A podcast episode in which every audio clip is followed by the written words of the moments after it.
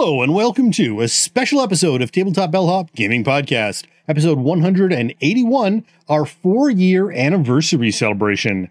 I'm Sean S., and here with me, the Tabletop Bellhop himself, Mo T. I am Mo Tuzzano, the Tabletop Bellhop, your cardboard concierge, working with you to make your game nights better through news, reviews, and answering your game and game night questions. We record live Wednesday nights, nine p.m. Eastern at twitch.tv slash tabletopbellhop, and we'd love it if you joined us. Thank you to everyone already here for our anniversary episode. So as Sean mentioned, this is a special episode, and we won't be following our usual format. So if this is your first time, you happen to tune in, I'm sure you'll enjoy the show, but don't expect it to always be like this. For example, we've got no formal review tonight, nor are we going to talk about the games we played this past week. Those are better suited to our usual shows. Instead, tonight, it's going to be all about this past year and looking back. Games we played, new discoveries, favorite moments, et cetera. Now, I also invite everyone here to stick around after we're done recording for a Zoom party. Once we get to the after show, Sean's going to open up our Zoom room to anyone who wants to join, and we can all hang out and chat in real time. So grab your favorite drink during the coffee break and be ready to celebrate with us. Welcome to the suggestion box. This one's going to be a bit longer than usual for our anniversary. So in this segment, we highlight some of our interaction with you fine folk, today mainly highlighting some positive feedback we've received. Like this comment from Glowing Turtle that said, "Hi guys, enjoying your videos." And Neil Robinson who says, "Congratulations on the anniversary. Sorry I can't be there live. It's a bit late for me." You know, you know, you got old school gamers when they can't make it till nine p.m. No, I'm assuming they're probably in another time zone and it's way later. I think Neil might even be in the other side of the pond. So thanks, Glowing Turtle and Neil. Next, some feedback from longtime patron of the show, Math Guy Dave, who has a short list of games we convinced him to buy. "You definitely sold me on The One Ring, though I haven't pulled the trigger yet because I can't find a group to run it for right now. You sold me on Herb Witches, but my store was sold out. Hmm. Rumble in the Dungeon and So Clover ended up being purchased." That is a solid list of games there, Dave. Um, I can't wait to run The One Ring. We were hoping to be doing that already. It just didn't work out. Tori and Kat's schedule and our schedule. And in fact, we're going away uh, to, to Northern Ontario this, this weekend and stuff like that. Like, actually, the next time we're playing is until like a month from now. Um, as for Herb Witches, keep checking. Uh, I noticed the online stores seem to have new stock. It looks like Quacks of Quedlinburg got a reprint. I think all the expansions got a reprint. So it's worth checking your local game store again. And it is so worth it for that one. And also, Dave, thanks for your constant involvement in the show, feedback, and activity on our Get Discord channel. Actually, now is probably a good time to promote our Discord channel. Yeah, it's a good idea. Uh, since its inception a couple years back, our Discord was patron only. It was for only people who backed our Patreon patron. Now, one of the things we changed over this past year was to open it up to the public, but kind of like a soft opening. It was it was pretty subtle. Now, we still have patron exclusive roles and some private channels, for, but the main chats are open and the, like, you know, share cool stuff you found type of channels are open to everyone. Now, the thing is, we haven't really advertised it until now, so I guess consider this an official announcement and invitation to join our Discord channel. Now, we've set up a custom U R L to get you there, and that's discord dot tabletop bellhop dot com, but that takes up to forty-eight hours to go live, so in the meantime, you can use the bit dot l y link that we're going to drop into the uh, chat, and it's also bit.ly slash ttbh discord. That's capital T, capital T, capital B, capital H, capital D, Discord. That shouldn't matter. Caps don't matter for U R Ls. Uh, for bit dot l y, yeah, they do. After the slash. Before the slash, no. After the slash, oh, yes. For bit dot l y, they do. That's annoying. No, like See, the, okay, I, yeah. I would have put it all caps then or something. All right, sorry. I didn't know that. I, I set that one up myself. But yeah, soon enough, you'll be able to use discord dot tabletop bellhop dot com. But what I didn't realize when I asked Anna to set that up is that it takes a bit for the web to notice you've added a new U R L. So fair enough. D N S propagation is fun. Yes. So while I would love to see, uh, what I would love is to see more activity and people in there interacting with us and each other and just enjoying the hobby. I love our Bellhop community and I want to see it grow. All right, back to the feedback. Next up, we have to thank Doctor Donna, another one of our patrons, for pointing out that this is our four-year anniversary and not our three-year anniversary, like we first thought and almost announced on last week's show. That was a close call. Donna also shared her favorite episode. So they said, I will be cheeky, but also very sincere and say that the very first show after that inaugural Gen Con is one of my favorites. I really like when both of you get to weigh in on a game, and I really like you both describing your plays. Well, I know Donna hates, uh, or Deanna, sorry. Deanna and Donna, they're both here next to each other.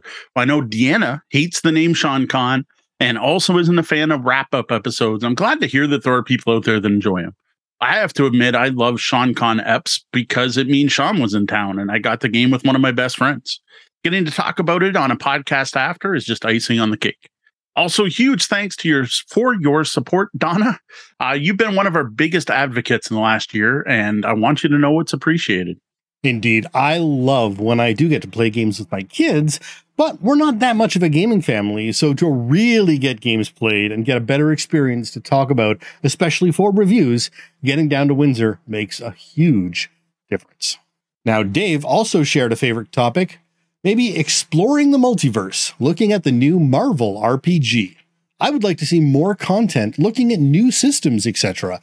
But it's not all the time that playtest rules are released like that. Uh, interesting. Um, I think that one worked out really well because of the format, right? Uh, we didn't do a formal review. Here's chapter one, here's chapter two, here's chapter three. It was Sean talking about the game and me asking questions because, well, I hadn't read it. Um, that's a format I think we might want to try out more in the future. Like, I know Sean's got a ton of Supers R P Gs been sitting on, and I'm sure he can review at least a couple of them. But we could also do it the other way around, and maybe that's what we'll try when I review the Warhammer Fantasy Roleplay Starter set, because it'll be kind of the same situation. Sean had played the original first edition and might be able to interject comments about that while I talk about the fourth edition. So it's definitely something to think about. Um, as usual, if anyone else has an opinion on that particular episode or like that format, let us know. Well, next up, Mark Spector from Grand Gamers Guild reached out to us earlier this week to say, happy anniversary. I'd be happy to support your four-year anniversary with a copy of my upcoming game, Birthday Burglary. Well, that's awesome, Mark. Thank you so much. Uh, fans of the show should recognize Mark and his company as the publishers of one of our all-time favorite games, Gorinto. And as a longtime fan and supporter of the show, Mark has done a lot on Twitter to bring people our way. Now, I'm actually checking out something hush hush for Gorinto for him right now. And I think it's awesome he stepped in with this prize for everyone. So there you have our first giveaway of the show. Don't worry, there will be more. This one is for one copy of Birthday Burglary, the latest holiday hijinks escape room game. Now, we're going to run this one for one week only, with us announcing the winner next Wednesday in the live show. And the reason for this one, that, is because right now, this is going to be open to the continental U S only. I apologize, fellow Canadians or anyone anywhere else in the world, but I made a deal with Mark. U S only, unless you're going to be at Gen Con. No matter where you are in the world, if you're going to be at Gen Con next weekend, you can pick up your prize from Mark in person at the Grand Gamers Guild booth at Gen Con. So feel free to enter if you can do a local pickup. Otherwise, we'll sh- well, Mark will ship out a copy to someone in the U S. To enter, head over to tabletop bellhop dot com or follow the link in the show notes. Now, as a thank you for being here live for our anniversary tonight, we're going to drop a code for five bonus entries into this contest in the chat room right now. Now, also remember that our hotel guest level patrons also get another five bonus entries into all of our giveaways. And if you check your emails, I've already sent that code out. And that's not all we'll be giving away tonight. Next up, this past week, we asked people to tell us about any games we convinced them to pick up. And since we're talking Grand Gamers Guild, this one from Mister Rao Gaming fits well. They said, Gorinto from at Grand Gamers Guild. It's so good and would not have heard of it without your pictures and review. Yeah, that's awesome, Mister Rao. I, honestly, Gorinto is such a great game. And I admit, I know a growing list of people who have picked this one up because of this, and I feel absolutely no shame in that. Next, we have Jarl Marksley, who says, enough times that I can't remember specifics. I especially love the non-Amazon deals you were able to post. That's awesome. Though I would have liked to have heard about specific games. I want to know what specific like reviews we put out there that people are like, oh, that's awesome, but I'll take it. Next, we have longtime fan of the show and Patreon patron Brian Kurtz, who says a ton. Most nice. Recent that we've enjoyed at the table has been Trap Words, but lots of others. Now, one of the things I love about Brian is that what he'll do is he'll stop in on our Discord or po- tag us on Twitter showing pictures of his family actually playing the games he's picked up because of us. And that is always awesome to see. Plus, Brian, thanks for mentioning an actual game. Trap Words is solid. That is one I need to get to the table again. Now, Arguette Sisters says, too many games. Too many. Can that be a bad thing? I'm not going to feel bad about that one either. And Thing twelve Games writes, many. I've been following you for quite some time. All right. I've got a couple to add. Actually, Tech in the chat room right now is saying I have to add Quacks to his list. Gorinto, Fox in the Forest, and The Duke, and I'm assuming the other Fox in the Forest. Or he bought Fox in the Forest twice, which is possible, which doesn't really work for playing four players. Now, again, these are awesome. Uh, Tex in particular is good, but like I-, I wanted to hear about specific games, but you know what? I give in. I give up. That's fine. If you bought a ton of games because of us, how can I can be complaining, right? If we've convinced so many different people to buy so many games, they can't name just one. I'm I'm pretty happy here. I'm smiling. You can't really see this. Oh, I, Gizmos. You forgot Gizmos. There we go. Sorry, you meant Gizmos is one we convinced. That's a good one. We we haven't played Gizmos in a long time. That's true. Yeah. That has been a while. No, nah, I'm not going to bring that on our trip. Well, that's it for this week's comments. Send your feedback to mo at tabletop bellhop dot com or hit us up on social media. We've got one anniversary announcement and shout out before we get on to the main part of the show. All right. Were you here for the start of the show before we went live? Did you see our awesome new getting started screen? Well, this screen comes to us from my awesome daughter, Gwen, who made that as a gift to celebrate our anniversary tonight, and I think it's fantastic. It feels great to finally have some fresh art on the show, as well we love the branding that was done for us by Brian Weiss. The rest of our graphics are all kind of whipped up by us, yeah. Often quicker or ma- la- more last minute than is ideal.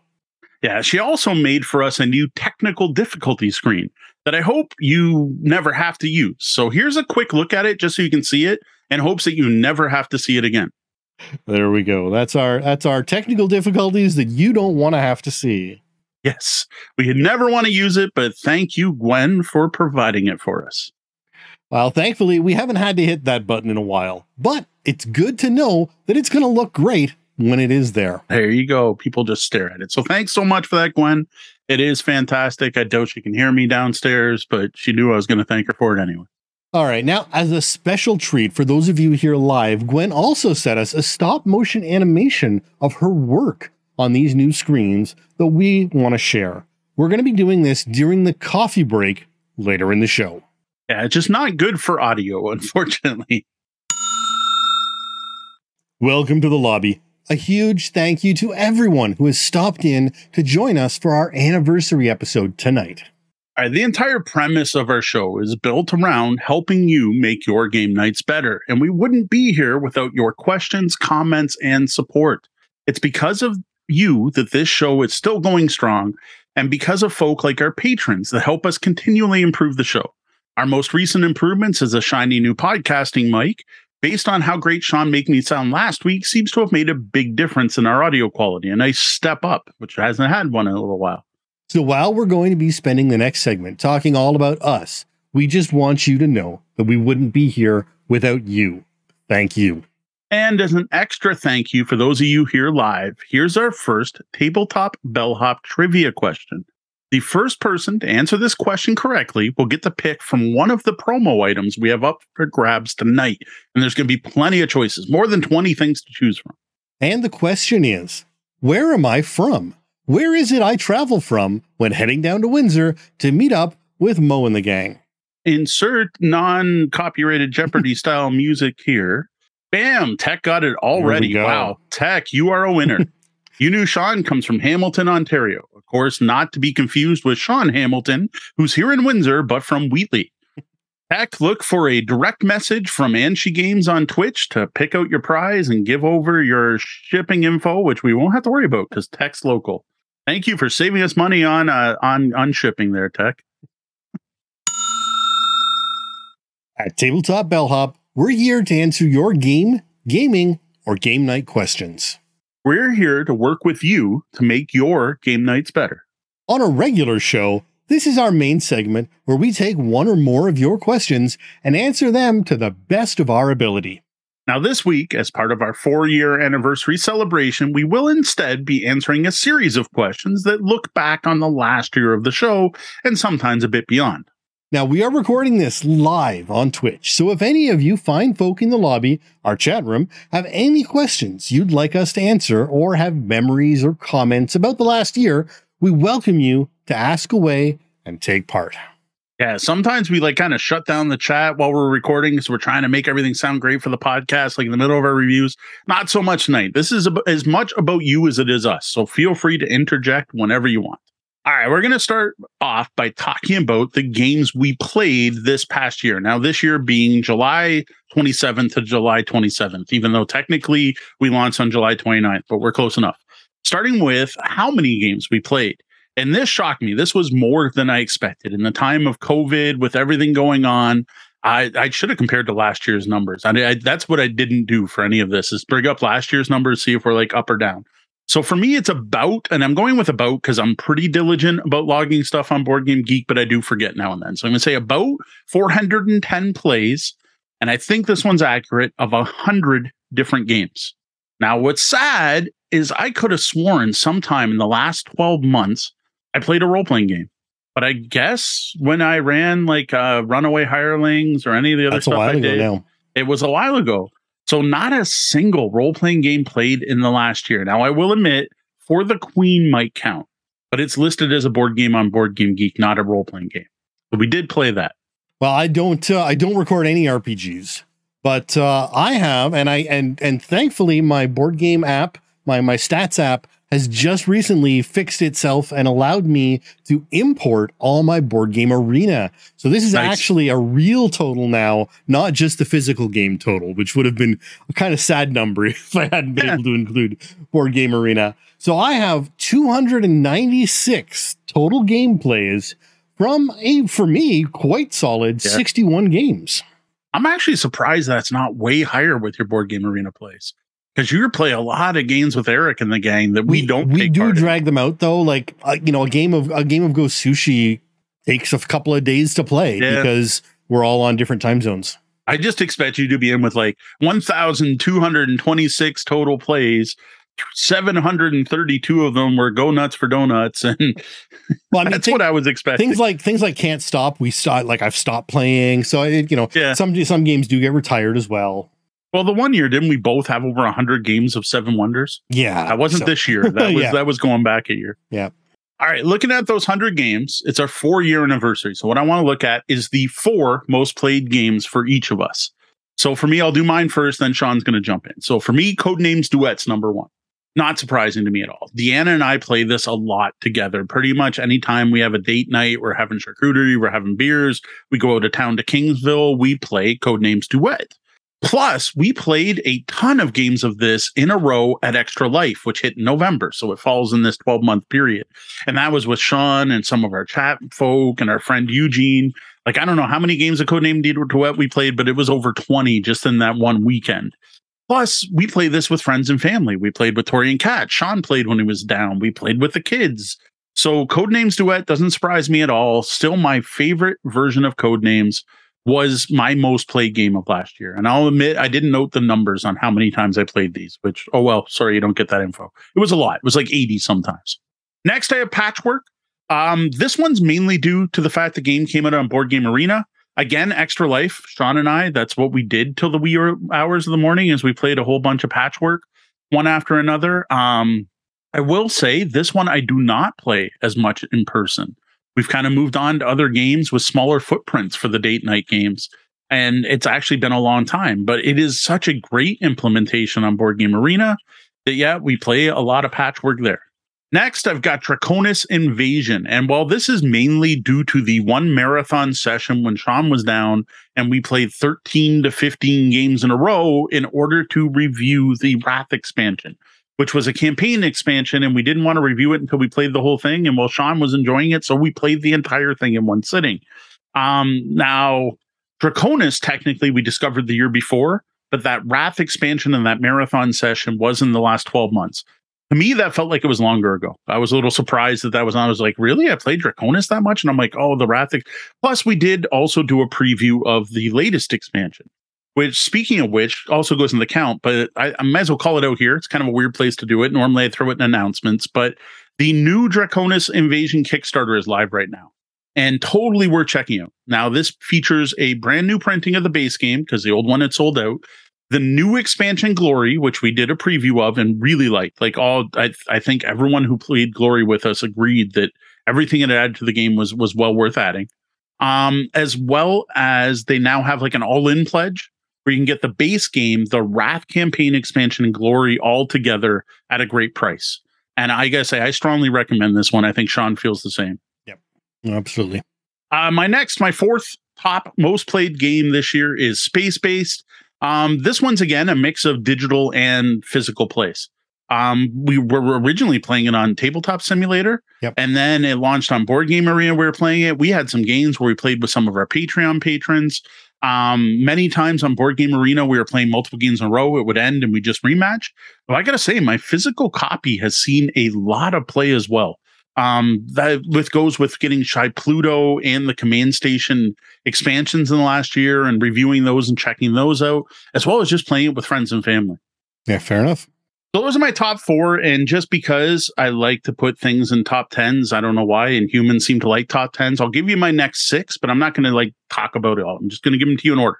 Next was Tapestry, then Azul, then Charterstone, which makes sense.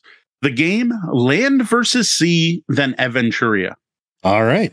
Well, my top four most played starts with Sushi Go. And this was my number one game, thanks to regular B G A plays. And we actually generally have more than one game happening at once, um, which does occasionally get a little tricky to keep track of because there aren't that many uh, different pieces of sushi in the basic game, but yeah. uh, such as it is. So I know you've started playing Sushi Go Party. Is that going to replace it? Uh, we you figure by next year? We are now playing more games of Sushi Go Party, but we haven't completely let, let Sushi Go go either. Oh, okay. So, uh, but we are playing more party than, than the original base game. Yeah. Uh, second up is Go Nuts for Donuts. And honestly, this one kind of surprised me that it was as high up as it was. Um, I guess I just kind of, it kind of swaps over and you don't really even necessarily notice when a new game mm-hmm. is started. It's just... The one thing so about kind of like our old Seven Wonders, you were just yeah, like, yeah, it's just kind of always, always going. And it, because of the nature of Go Nuts for Donuts, it doesn't have the same, um, okay, a round is done that uh, Go Sushi has. And so the difference between a new game starting and how badly you were doing on the last round, or if someone made you give up all your cards, it's always, it's a little harder to tell. So that's, that's okay. Why this one surprised me. Uh, is coming up. Uh, Can't Stop. I was surprised because I have not played Can't Stop in a while, but I, we had been playing it so much that I guess it just kind of crept in at the end of the, uh, or the beginning of the beginning of the time period we were counting that uh, it still managed to uh, creep in See, there. I'm shocked by that. I'm surprised anyone plays Can't Stop past the you have to play this to join Board Game Arena. You know, does that still do that now that Asmodee owns it? It's not an Asmodee game? I have no idea, but I, I, I wondered. Have, I have seen several people on Twitter lately, one going out and buying it because they joined B G A and had to play it. So yes, they they are still doing it because, so, yeah. because they went out okay. and bought they, they went out and bought a special Japanese version because it looked cool and looked they, cool. they loved playing it after joining B G A. Yep. Uh, and then someone else was playing what was a, a really cool version. It was a rollout like felt uh, board. Okay. So it took up almost no space and it was just, you know, a felt board and some uh, some little uh, things on the, you know, little markers. Um, I'll admit I want a copy just to have it. Like it's it, it. We haven't been running local events, but I think it's a great local event game. Absolutely. So my first real game, I'm gonna you know re- physical game. Let's physical. Put it that way. My first physical. physical game is Draconis Invasion, and again, this is uh, this is part of why I ranked this as my number one game for twenty twenty-one, and the fact that yes, we had definitely had we had to review it, but I also really enjoyed reviewing it. Uh, and yeah, then that def- was one that we went well above the, we must try this five times at least before okay, reviewing absolutely. It. Absolutely. Uh, and then to fill out the list, my next six were Patchwork, Azul, Tapestry, Space Base, Splendor, and the Castles of Burgundy. Castles of Burgundy is so good on Board Game Arena. You, you got to thank Board Game Arena for a lot of those plays, too. Oh, yeah. All right. So the next logical question uh, would be, of all the games you played in the last year, not your most played games, what are our top four games overall? Now, these don't have to be new to me games. This isn't the usual, what was the best game you played in twenty twenty-two? Just all the games you played last year, new, old, shiny, new hotness, or old, crusty war games that have sat on shelves forever. What were our top four games we played since in this year of podcasting? And for me, number one, um, uh, technically I didn't mean these as ranked, but sure. Number one is Aventuria. Um, well, this was not new to us this year. We spent a lot of time playing it at the end of last year, like between July and the end of the year. And very early this year in January, unfortunately, until these eyes started acting up. Uh, honestly, if it wasn't for that, we'd probably still be playing now, probably making a significant dent in the pile of stuff I have for Aventuria. And honestly, of all the games on the list, this is the one I most want to get back into. Uh, but unfortunately, the local medical system is failing us, and these eyes still haven't even been looked at to be scheduled to be fixed. So uh, disappointing that we can't play it anymore, but still just as good as it ever was. And I'm sorry, I still can't tell you how to get this game. I, I wish I could. I, I more people need to learn and love this game, but you're going to have to come to my house to play it because no one else has a copy. But that's not an open invitation, just so. no, no, no, no, no, not not now. Maybe some year yeah, we'll maybe, do something. Maybe no, we'll we'll do we'll do an actual Sean Con with people sometime. Uh, so for me, I'm jumping right back to it. Draconis Invasion. So despite the dark art and some questions we had working it all out in the originally, this game was good enough for us to play it all the way through, and then some more, and then play the you know a, a campaign of it. And then mm. review another expansion and keep p- playing it. Now, I am a card game fan. There's no question that's thing. But this one really captured my attention. Yeah, that's a really solid deck building game. And again, live on Kickstarter right now. Unlike Aventuria, you can get this one. uh, next up, uh, it's got to be our Charterstone campaign. That was an extremely memorable experience. I don't think any of the four of us are soon to forget. I'm honestly still shocked. Um, again, based on how it started and how simple it seems at the start, that it kept us involved and engaged for twelve full games. Yes, I didn't love that thirteenth game. I was not a fan of continuing our campaign or continuing to play it, but that experience of those first twelve games was fantastic. Now, I know the group we played with had a lot to do with it, but Charterstone is a really solid experience. Enough so that the four of us split on a copy of the Recharge Kit. So that might be on our fifth year anniversary episode. We'll be talking about how Charterstone stands up or doesn't to a second play. All right, so I'm going to put in Space Base. This game is just so well crafted. From the expandability all the way to the fact that there's no real downtime on other people's turns. From two to seven players, it is just a solid game, both in person or online, and, and that's Tabletop Simulator or Board Game Arena. Mm. The only thing with this one is I strongly suggest use the Lightyear variant where, where you purchase some cards at the start, because there is some downtime at the beginning of that game where you're just, it's going around the table and no one's getting anything. Whereas if you use that advantage, I, I find that that removes that little bit at the beginning where you're like, come on, okay, get oh, going. Absolutely, yep, that's fair. Now, we've actually just had a call out in our chat room to all the other lobbyists. Okay. What's a game that you can't get anymore that the bellhop made you want? And Pax is saying for them, it's Yardmaster. All right. So Pax, I'm not sure if you were aware, but Yardmaster is available as a free print and play. So as long as you have a printer or someone else willing to print it, you can get a copy. You can go to the Board Game Geek page and there is a link in the file section to the full print and play, or it's on our list of three hundred free print and play games with a direct link. And Tech is saying Aventuria. yeah, I, I'm sure there are a lot of people there. D dropped. Well, D dropped a link to our free print and play list. It's on there. It is from it's under. Um, oh, who's the Crash Games? Is that right? I don't think that's right. I'm drawing a blank on the name of the company who published it. It's it's under the publisher. But if you, you know, control F Yardmaster, you should be able to find it.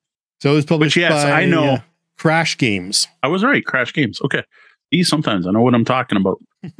Almost like I need a fancy hat to show off.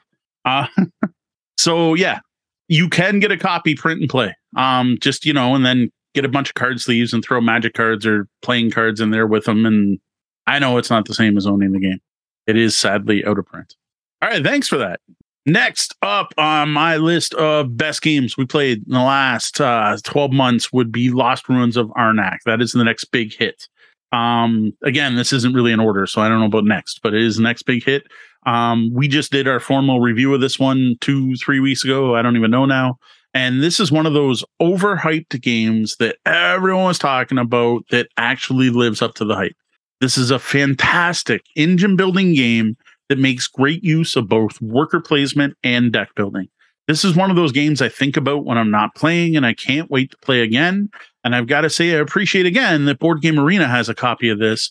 But I think at this point, we're probably about equal number of plays with my physical copy and my digital, well, my digital copy, the digital version.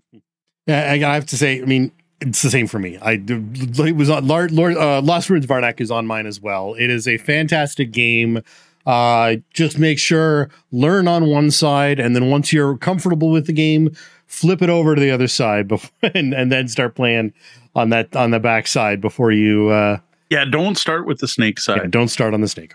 And I do recommend, and I think Sean agrees, that if you can play a physical copy before playing on Board Game Arena. Yeah, absolutely. There, this I, one was rough for that. The other one, the other option that may help is play with people who know the game, but keep uh, you know, play real time with audio. Uh, you know, have a chat. It's just yeah. that you know, learning what people can do and learning how all the different options play out. And it's there's so much to grasp that first time. Yeah. Seeing and, and experiencing what other people do as they play uh, Arnak really helps you figure out the game faster. And I also still say, if you are new to the game and so, or sorry, old, if, you, if you're an old hand, if you played before and someone's new, help them out, point out those options they're going to miss. Don't be the person who sits back and watches them pass when you know there's thirteen more things they could do. All right. Is this the last one? Yeah, this is the last. So this, this is my fourth. This is my number four, my fourth best game I played this last year. Not new to me is the Quacks of Quedlinburg, but what was new was the Herb Witches, which just refreshed everything. It made the game feel new again. This was not something new in the last year, um, but it, it it just, it's one of those expansions that makes a great game even better somehow. Or a good game to great? No, I would say Quacks was already great. It's just, it's now greater. It's it's better than great. It's magnificent. The magnificent Quacks of Quedlinburg with Herb Witches.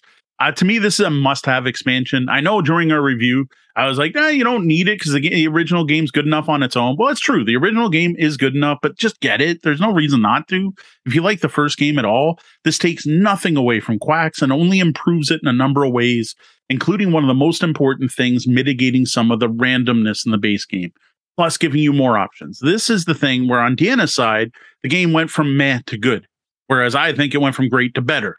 Yeah, I think realistically, you're going to buy Herb Witches, you're going to play it for a while, and you're really going to love it. And after a little while, you're just going to want to pick up Herb Witches because it adds just so much more. The amount of extra content in Herb Witches is really staggering. All right, so All right, what's your last my one? last one is Dune Imperium. Now, this game, which is not on the same list as Arnak because of any similarities, but simply because it's a strong game that, while not deeply thematic, is thematic enough to capture a fan's attention and give them, or me, the taste they need on top of just being a solid game. Yeah, I got to say the theme is tied into that one surprisingly well for what's pretty much an abstract. Yeah, I mean, you don't need the theme for this game, but because of what they've done and because of what Dune is, it it works well enough mm-hmm. that if you are familiar with Dune, I mean, someone who doesn't know Dune is not going to learn about Dune playing this game. No. Definitely not. But if you are a fan of Dune, and we all are, uh, it really does work. Yeah, for me, this would be my first honorable mention. It, it's not my top four, but it's probably in my top ten. Um, speaking of that, here's some other ones that like could have easily been on the list. Um, the Goonies, Escape with One-Eyed Willie's Rich Stuff. I, I loved it, but the one and done nature, I just can't put that as like best game. Ex Libris, old game, but I'm really digging it. Chronicles of Avel, a little light for my usual list, but a fantastic family sweet um, castle defense game. Hellbringer, which I think we're going to hear Sean talk about a bit later. That was a surprise. That was neat and well done. Roll Camera, cooperative dice rolling game. Spell Smashers, where you're spelling words to fight monsters. And, well, I've got to admit it, Scythe. And I got to thank everyone who convinced me to give Scythe another chance. And that's like a small sample of the great games I played in the last year. Yeah, there are definitely some solid contenders on that list. It would be hard to cover all we've covered in the past year with more than forty episodes since last anniversary and often more than two reviews in a show. Yeah, it's true. Especially if you count like the, the Bellhop's Tabletop, not the formal reviews. Mm-hmm. Well, I said one hundred different games. That would be a show. I mean, I'm going to talk. A, maybe that's that's a different show topic. The one hundred games I played last year and my thoughts on all of them. That's on an Extra Life stream. I'll just start at noon and we'll there see we how long it goes. All right. Next, I want to talk about surprises. Boom. What games we played this season, year, whatever we want to call it, that shocked us in some way. And I'm going to start with Land versus Sea. I we got this one from, um, I want to say Grand Gamers Guild. That's not it. Good, Good Games Publishing. We got this one from Good Games Publishing, kind of out of the blue. Um, we were also got some other games that was really hyped to check out, right? Like the the um, Unfair expansions and, and Guildmaster. But here's this little two to four player, but mainly two player tile laying game that just really solid, worked really well. Um, this has now Jones theoried, if you want to use that term, or replaced Carcassonne for me as a gateway tile game. This is the tile laying game I'm going to bring out to public play events going forward. And then there's the great parts of having modules you can add to it. Three different things you can toss into the game to make it more complicated, which makes it even more appealing to the hardcore gamers, the experienced gamers, whatever you want to call them, the grognards in your group. And I love that. That here's this basic game with these other layers you can put on top. I got a shout out to Kevin. Thank you for joining me. Have a good night's sleep. I know you got to work way too early in the morning. Yep. Uh, so for me, the first one is Hellbringer. This one was a slow burn. The rule is leaving somewhat to be desired when we first cracked it all open. But once we learned the game, it just flows so well and was a game that in particular, I found the solo play really stood out. And that's an aspect of games I don't normally care at all about, despite the fact that I don't have that many people to game with around me. Uh, As solo games is just isn't something I do. I'm much like Mo. If I if, if I'm, if I'm going to play on my own, I'm going to probably sit on the computer. But this was a solo game that actually was fun, and I think we talked about before. Sort of gave you that Diablo feel. Mm-hmm. Yeah, this was this was. It's kind of funny because uh, you're having you had the journey with Hellbringer that we're having with Ghost Betwixt a bit now.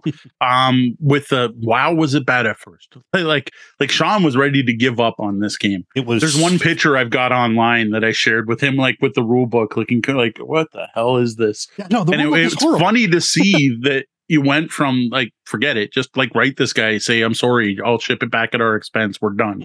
To wow, this is one of my biggest surprises of the year. So that, that's cool to see for me. Unfortunately, unless they fix the rule book, no one else is going to have the good experience, I don't think. Well, they, they've already done at least two revisions, so okay. I'll admit I haven't looked at the most recent, and I actually mean to. I mean to help them try to try to clarify things a little. All right, the next one for me is Gonkimono, or however it's supposed to be pronounced. Gonkimono. Um, we reviewed this one just last week, and honestly, this was a contender for my top five of the year. Oh, sorry, four. We were originally going to do top fives, and then I realized our fourth anniversary, we should do top fours. I was trying to be cute, and I, I, I missed a spot. So, yeah, th- th- this might have been my fifth. No, wouldn't have. Um, this is a contender for top game of the year. It really is. Um, just not quite as good as the other ones. This this is definitely on my, you know, when we do the year-end look back, if we do one this year, this is going to be in my best new-to-me games list. This is it just... I feel so bad it's out of print. Like, I feel like everyone else missed on it too. So I, I didn't get a copy of the game until I bought a lot of games off of a, a, like a lot as in you pay one price and get a bunch of games. Well, it was also a lot of games, but so it's both versions of lot.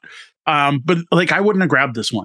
This, this was just part of the lot. And I sat down and played it and I'm like, wow, this is actually really good. And Deanna and I played two player. And like, it was one of the few times Deanna and I, I teach her a brand new game. Can we play again? like right after playing it. I think we played three times in a row. And then last time Sean was down, I'm like, you got to try this game too. And he tried it and he's like, wow, that's really good. And then we played it with more players. It was even better. And then we played it with five. This is one of those simple rules, complex strategies that combines for a win, uh, even though the theme's as pasted on as can possibly be. Yeah, and, and as Dee's pointing out in the chat room, it needs a reprint with a more uh, visually friendly uh, design. Uh, I, I did a test when we were when I was when I was putting the review together for our YouTube. I did a test and I took the picture of all of the different color tiles mm-hmm. and gave it to a uh, colorblind simulator that I that I've used before, and it failed on eight of the wow. eight of the eight of eight different colorblind tests, uh, where t- at least two tiles became indistinguishable other than the yeah. overbusy graphic art. Um, uh, you know, all eight different forms of colorblindness. Yeah, that part's disappointing. All, all I can say is, I don't know, like Renegade Game Studios pulled it off their website. It's not even listed there as one of the games they publish. So I have to assume they're done with it. So I just hope someone else picks it up. Yep.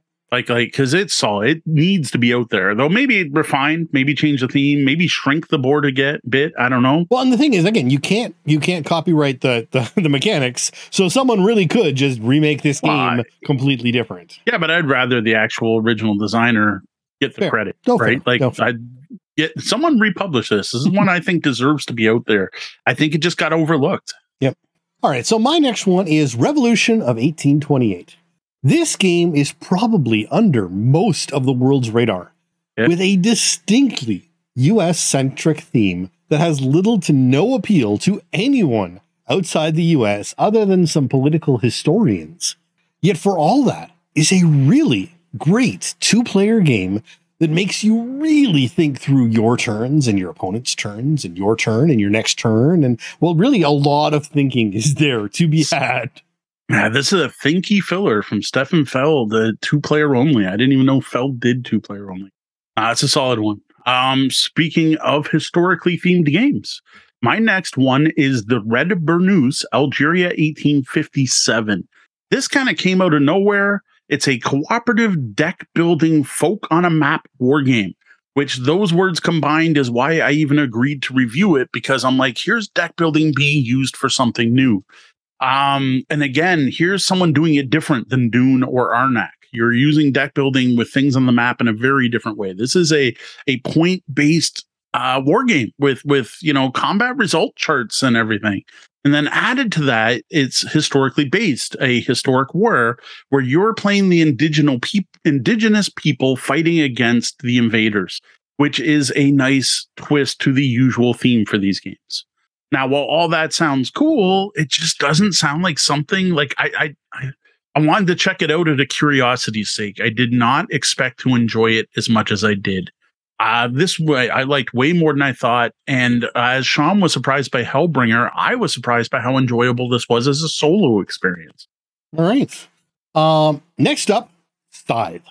Now, this is interesting how poor both of our initial experiences were. Mo's in person with some cutthroat players, and mine with the digital version that left me utterly confused.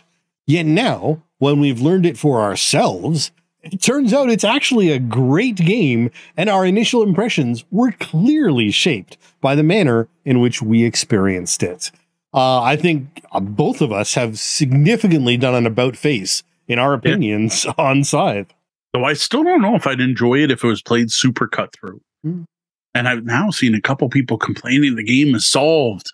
There's a proper way to play. If anyone knows what that is, don't tell me. I'll, if I ever discover it on my own, then maybe I'll start complaining about the game. Well, and there's still expansions, though, too, though. So. That is true. All right, final one. Uh, come on, Racco.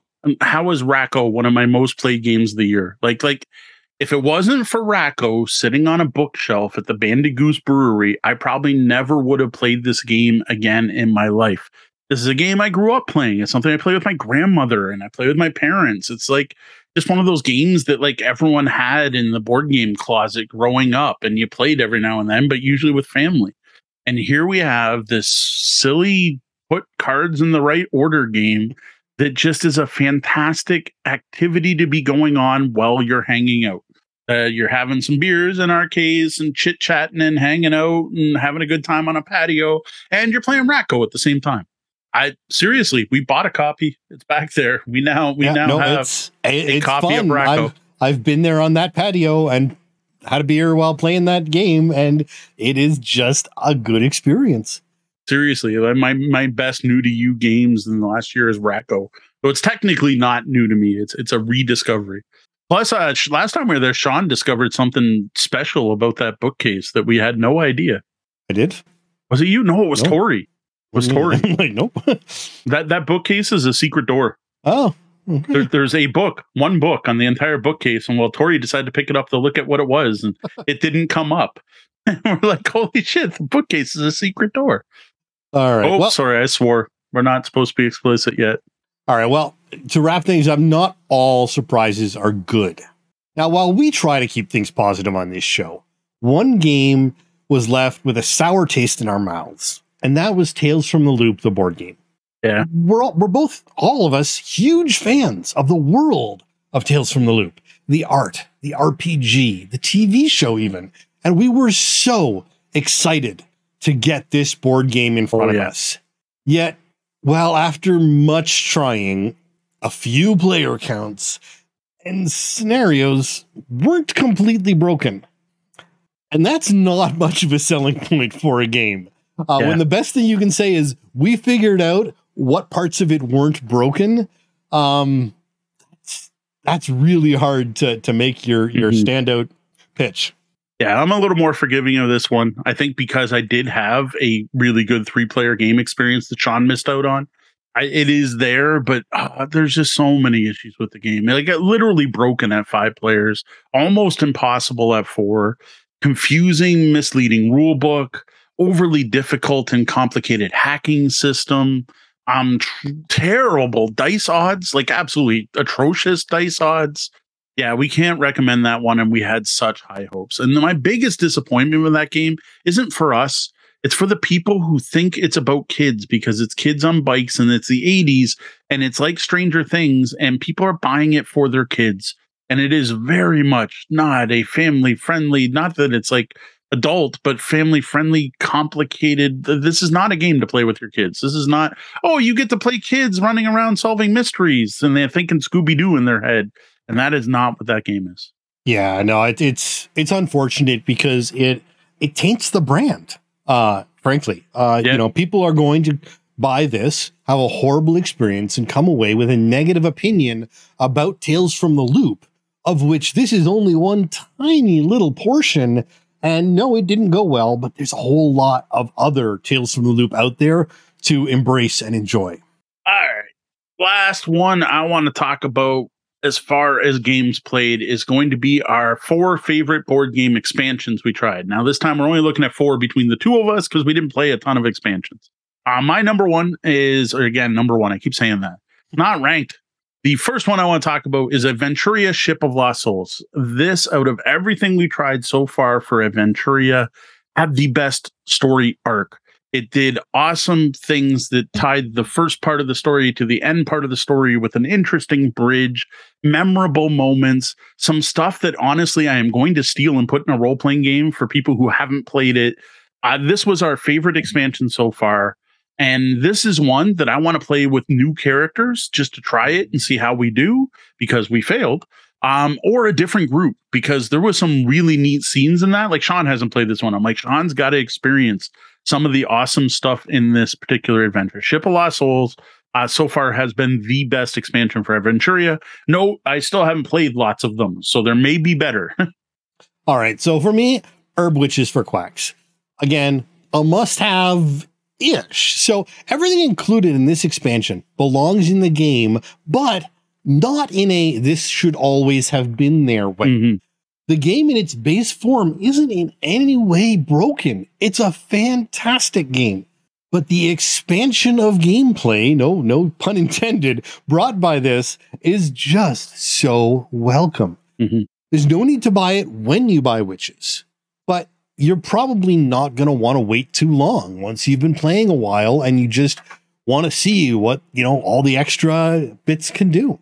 I think you mean no way to buy it when you buy Quacks. Quacks, yes, sir. Yes, when you buy Quacks. Though, honestly, now that you can get it in a bundle, you kind of might want to just do it all together. Fair. All right, next one is Space Base, The Emergence of Shy Pluto, which actually feels like it was more than a year ago. Uh, this was a surprisingly good experience overall. Uh, my only complaint about it is the pain of trying to talk about it due to spoilers. Like, I honestly probably should have said, forget it. I'm just going to spoil this one. And because most other people seem to.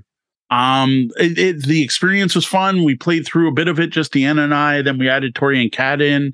And that experience of playing through the campaign was very well done. Uh, we've talked recently about onboarding in board games. This was onboarding done right with every, like a new type of mechanic added in each new scenario. Now, I know when we did the review, I did have mixed thoughts on the end result, uh, what it does to change Space Base.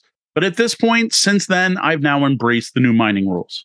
While I may not dive into mining myself most games, it's only if it's a rare chance that like happens, depending on the card draw. Sometimes I'll go for it, but it is an interesting option to be there as part of the game, whether I choose to interact with it or not. So for me, there's Draconis Invasion, Wrath. Now, this brought an interesting assortment of new cards to this game and did so in a well thought out campaign style. Mm. It introduced only a few new cards a session, so you really got to experience them before you slammed them all into your box and tried to figure out what layout you wanted to use later on. Uh, it really, it really was a nice, you know, slow build through all the new cards and, and to experience what they had to offer. Now, despite we did it and we kind of had fun, I just don't recommend trying to play the entire campaign over one weekend. Well, no, pace yourself, people. Pace yourself. Pace. If you're not rushed to review it, take your time. One per session. Just add one per session. Maybe play through a couple times on each scenario, because I think that's what we missed out on, was getting to really deep dive some of those yeah. cards by using them, because a lot of the cards were in for one and out. Yeah. All right. Before we move away from games played and on to something else, I think it's time to reward our chat room here on Twitch again for being with us on this occasion. We're going to ask another Bellhop trivia question. And again, the first person to answer gets their pick of the promos we still have left. No, it's only one prize per person. Feel free to take part if you won earlier in the show, but you can't win again. And I think we're cool because the person who won He's earlier gone. has gone home for the night, unless he jumped back in or has his, you know, headphones on to jump in. Now, this one's going to be a rough one. So let's see. All right. So before the Tabletop Bellhop launched four years ago, on what blog did Mo used to post his reviews? This one, we're going to give people some time. Now, this one, this one's tough. I actually, I, it took me a beat to remember it because it has been, you know, four years. um, uh, so I, it'll be interesting to see if anyone who's here tonight knows what it might be. Answer it. Answer it. Go ahead, Snail. You, you can, if you know, you can you jump in there. Because uh, I, I don't think anyone know what else... it is. Snail runs. Oh, probably. Pax, there you Pax go. Got Pax got it. There we go. Oh, I wow. Figure, I figure some Googling would probably yeah, possibly, get this yeah. answer. Uh, the thing with Snail runs is Snail runs it probably does not need any board game promos. that's but, that's yep, the problem Pax, there. Pax has got that. Pax good, has got uh, it. Good job. So, yeah, the winner is Pax, the Paladin. Um, Again, I was I, I figured this wouldn't be too hard because Google exists. I That's figure if people Google my name and reviews or something, you'd be able to find it. Um, but yeah, right. Pax, Pax knew is about Superman. The, oh, there you go. Pax is a super fan. There you go. Knew about the Windsor Gaming Resource, which technically is still live, and you could still find my old reviews, though maybe some of the links may not work. and, and even older than that, I used to post them on our pro boards, which if you Google still is out there. I think I still have my login credentials somewhere. Yeah, that's, it's still alive. That Pro Boards was fun at the time when, when people actually went on forums. Yeah, yeah, back back when I was still third on. Uh, Again, look for a D M from D, uh, where you can pick up your prize, pick out your prize, not pick it up, and hand over your info. All right, well, congratulations, Pax. Now that we're back from a short coffee break, let's move away from gameplays and take a look at some of the content we put out. Now, over the last four years, we have reviewed one hundred seventy-seven different games. That's games, not counting accessories like the Quiver or the License to Slay, which was one of actually our first reviews ever published. Good trivia question for you. Now, Deanna pulled some numbers from uh, analytics and got me a list of our four most popular reviews for our four-year anniversary. Now, these are our most popular reviews overall since we launched the website. So first off is Jaws of the Lion, which honestly is not surprising to me at all. Um, we knew this was going to be a hit as soon as it went out. This is one of the few times where we really were all about the new hotness and on the ball, and got it up, mainly writing an article that was a, how is this different from Gloomhaven? Where that's all the Twitter and Board Game Geek and everyone was talking about. So for that one, I'm not surprised. Our timing was pretty much perfect on it. Next up, I've got our Shadow of the Demon Lord review. And this one's a bit of a shocker because this was a read review published long after the game came out. Like, this wasn't new hotness in any way, shape, or form. It was an established role-playing game with it already had its fan following at the time. Though I do have to thank Rob Schwab, the designer, writer, I guess R P Gs you'd say writer, uh, himself for promoting it. Uh, Rob seems to really like our review, and anytime anyone asks about his game, he points to us. So I think that's why it's so high on the list. So thank you, Rob, not only for a great role-playing game, but for giving us some cred. Yeah, and see, that one shocked me when I saw that on, on your list because I had no idea. Yeah, I mean that's it. That's just one of those. Yeah, yeah, we did that, and I still want to play. Two. I still want to play that game at some point. Yes, but uh, the, the the idea that that would be super popular for us did not. Yeah, like even with Rob pointing to it, it's not like he points to it every week, right? Like yeah, number yeah. two most popular of all time. Uh, next one, Cthulhu Death May Die. Uh, again, no surprise. This was another one we got out just as the game was hitting store shelves. No, we didn't have a preview. No, we didn't talk about it for the Kickstarter, but we were actually one of the first people to have content up for the review, the, the retail version. And I owe Solon Wong at Tabletop Renaissance for this one. I have to thank him for that because he's the one that provided us with a review copy and let us get that content out there right away. So thank you very much for that, Solon. And anyone in Windsor should stop by Tabletop Renaissance down by the university, which sadly is no longer a ramen shop as well. Now it's only a game shop. Yeah, unfortunately, uh, as much as we appreciate his contribution to gaming in Windsor, we do sorely miss his contribution to ramen in Windsor. Yes. Yes. I don't think he's going back. His, his, his, his mom had to retire, basically. Yeah. She was done, which is fair. It happens. Yep. So on, you should still sell ramen. I'd, I'd be at the store more often. I'll paint miniatures while I eat ramen or something. uh, number four, this one completely surprised me. It's a little wordy. Uh, they actually... I don't want to say an actually good game by Exploding Kittens because that sounds terrible. A, a a solid, not silly party game from Exploding Kittens. Yeah, a more solid have, hobby game from yeah, Exploding Kittens. Game. Yeah. I, and again, this could be new hotness, but I think this just has to do with the fact it's Exploding Kittens and the mass marketing of this game. This is a game you can get anywhere. You might run into it at a corner store. Uh, with more people seeing the game out there, there's probably more people looking for reviews, but that's just conjecture. I don't actually know if that's why, but again, I was shocked that like number four. Yeah, that's uh, again, that's another one of those games where, yeah, yeah, that's that was a game. Yeah, it was all right. I, I dig it for a two player word game. There was some really cute stuff going on there. It was a brilliant, like in some of the mechanics, but it, it just kind of shows what, uh, you know, if you hop on the trends and what, what is popular, It, yeah. It's got legs. I don't know. Maybe this means we should do more new hotness, though. I know our fans like the old crusty stuff too. So, yep. Now, one other one that caught me, caught my eye. Deanna gave me like twelve, right, to go through that we could have been talking about tonight. And I, I wish we had time to actually go through those. That'd be another interesting episode too.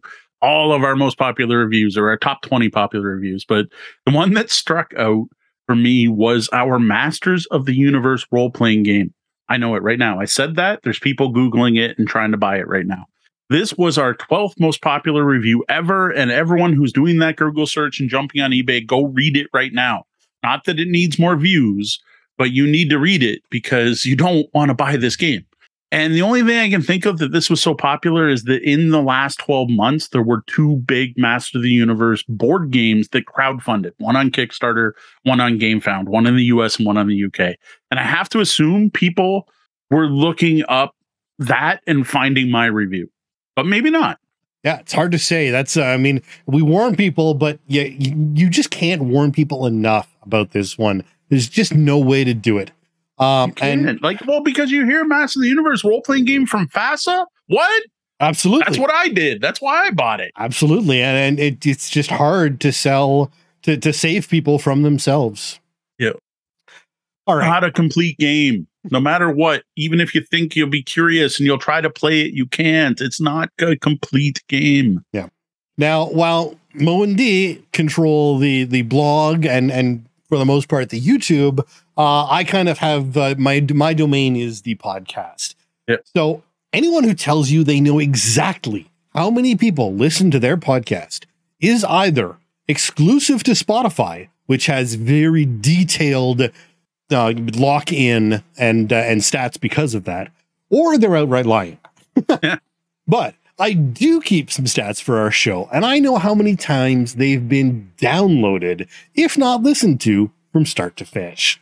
So we're still not sure if that counts plays in apps and plays that embedded plays, and it, does this only count if it's from a podcatcher? So no, we still so I, aren't well, even no, sure. No, I mean, here. I've got there's there there's the, the stats do get broken down. Like I know that you know some of them come direct from the links. Like you can you can actually collect the the direct link to our show on uh Pinecast, right? Uh, records whether if it gets pulled from the R S S feed and downloaded that way, it gets pulled. If it's done on Spotify, Spotify actually has a separate yeah. uh, uh, analytics thing. In even in Pinecast, you have to go to click on analytics from uh, Pine uh, from uh, Spotify to read their stats because they are kept separately because of how they do their stats and stuff like that. So there are we do have a pretty good notice, and I can even tell you a lot of times, you know what. Uh, what app or what uh, browser downloaded them all? Um, but this one, this I, and there's stories behind this, but by a landslide, our number one episode is number seventy-nine, published February of twenty twenty, just before the pandemic, and that is Oldies But Goodies with an unbelievable forty-four thousand two hundred forty-three downloads as of this afternoon. Now, I don't know how many people have actually listened to it, but even if a fraction of them have, that would be fantastic. Yeah, this is the episode where we talked about older classic games still worth playing. And it's interesting that it's so popular when everyone always seems to want to talk about the new hotness. Like if we look at our most popular blog posts, At, most of those are when we were right on the wave of the new hotness. Uh, this isn't the first time we've heard people appreciate that we do talk about older games. Though I got to say with this particular one, something wonky happened with Pandora, though yeah. we don't know what. Well, yeah, because because we're Canadian and we don't actually get to participate in Pandora because of geofencing, we don't know the details. But apparently Pandora has been pushing our episode on people, or maybe not pushing, but suggesting or in some or way whatever, bringing our content to the fore, which thank you, Pandora. I appreciate it. I just wish I understood it. Now, clearly, we don't have a lot of Spotify listeners as uh, they only show having listened to one hundred eighty-three times out of all of our content combined. Wow. So that one's a little weird. So, uh, so I, I, again, I wonder if that's just people playing it on the blog, because now our blog, we swapped over to a Spotify player. Mm-hmm. Maybe that's people not subbing on Spotify. Again, I still wonder if some of it's slipping through the cracks. Like you can go on Board Game Geek right now and hit play and listen to our episodes. Right. Where does that get recorded? Well, again, if it, it depends who's storing it. If if Board Game, Board Game Geek, Geek's storing it. See, if they're storing that, then they're actually breaking several rules and they shouldn't be. Uh, they, if I they're pulling they're it from it. the R S S. When yeah, it happens, know. That's okay. But if they're actually storing it on Board Game Geek, that's questionable. Well, maybe it's through the R S S. Yeah. I don't know. So our next most played uh, is First Settlements, our episode number one, with one thousand two hundred fifty-three downloads, and that's so that's without the whole Pandora weirdness. So yeah. This is a reasonably honest one thousand two hundred fifty-three downloads that I really am proud of. I mean. I, I feel a little bad because our quality in episode one yeah. might not be the best way to introduce people to us, but uh, the content is still solid, I believe. And uh, yeah, it was good. It's nice that people have, uh, have, you know, at least jumped in and tried to listen to the beginning of us. And I got to say, it makes sense because when you Google Tabletop Bellhop Gaming Podcast and you get Spotify or most of the players out there, I think even Pinecast does this, it sorts by episode number, oldest to newest. Yep. And I got to admit, I kind of wish they didn't do that because I don't think it's our best episode, especially not quality wise. Um, kind of wish it went the other way. Plus, if someone's like, hey, go check out the Tabletop Bellhop Gaming Podcast, most people probably jumped to episode one, which again, I, yeah, I almost see, wish I, I we know. didn't Personally, have an I don't. I've always, yeah, I always usually, unless it's a series, you know, a show that actually has a, mm. a narrative, Uh, I'll generally try to grab within the last ten episodes. Um, but that's just me. I don't know. Maybe but it some- also depends on your podcatcher. Like the podcatcher I use. So, so what Apple Podcasts grabs starting at episode one. If I go sub okay. to a new podcast, it grabs all the unplayed episodes. Oh, wow. Okay. Yeah, which no, mine doesn't. Mine doesn't. Kind of annoying. Mine actually starts at the last five, which isn't as many as I want. See, that's I yeah, would I prefer the last ten. Um, but uh, and side side note, the way I listen to podcasts is I will listen to your most recent episode, and then if I like it, I'll go back. And sometimes I like it enough, I'll go back to episode one, but that doesn't happen often. Yeah, no, unless it's a narrative, you're probably not going to get me all the way back to uh, to episode one. So coming in number third, uh, this is now our February A M A episode from twenty twenty, which happens, perhaps not surprisingly, to have come out right after Oldies But Goodies. Uh, and it's coming in at nine hundred or so episodes. So my hope is that this is the people who li- actually listened to Oldies But Goodies and thought we were good enough to try another one. So so I kind of worry that it means everyone listened to Oldies But Goodies and liked it, and they go to this A M A and are like, oh, I'm done. I, I don't need to keep going, because it, it doesn't continue that our next one's nine hundred listens as well. No, that's so true. So I say fair, but a little disappointing. Uh, and then coming in fourth is Too Fast, Too Furious. This is one of our two-player games episodes, which mm-hmm. comes in with a nice but rather leisurely four hundred seventy-six downloads. Yeah, two-player stuff overall does continue to perform well on all our platforms, right? Like, like if on, on the blog, on the podcast, everything. And I honestly think that, that we're kind of, I don't think we're hurting ourselves, but we're we're splitting it here, right? If we had one big best two-player games post, it might outperform everything else we've done. Maybe it'd go hot on Pandora. But because we've got it split up into a number of posts where it's like two-player games for date nights, two-player games for kids, two multiplayer games that play better at two players, and so on, and each of them was performed pretty well on their own, I think if you combined all those numbers, I think two-player games is probably our most popular topic. I wonder if we if we need to do a meta episode where we uh, where we sort of, you know, link back to all of our individual two-player episodes, but do a summary uh, of it all.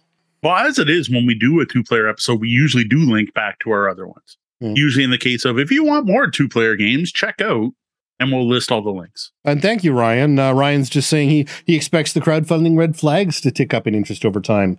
Um, I, I th- we did get a lot of feedback on that one, so hopefully, uh, yeah. hopefully that one does uh, ride up. Yeah, best date night games is one hundred sixty-two thousand page views. Yeah, like we we talk about how the blog is our main thing. Well, there there's why. Right there. Right there. Now, we talked about the blog a bit. We talked about the podcast. So next up, it'd be basically YouTube. I'm not going to talk about my most liked Instagram post of the last year. I don't even know how to find that. Um, but because we do put out things on YouTube, I thought it would be interesting to look at reviews again, specifically. Just looking at our top reviews. Uh, number one, not a surprise at all, Gloomhaven, Jaws of the Lion. Again, because the main topic was, how is it different from Gloomhaven? And I think we hit the right question there. Yeah. We were answering the question people wanted to know. They didn't want a review of Jaws of the Lion. They wanted to know how it's different from Gloomhaven.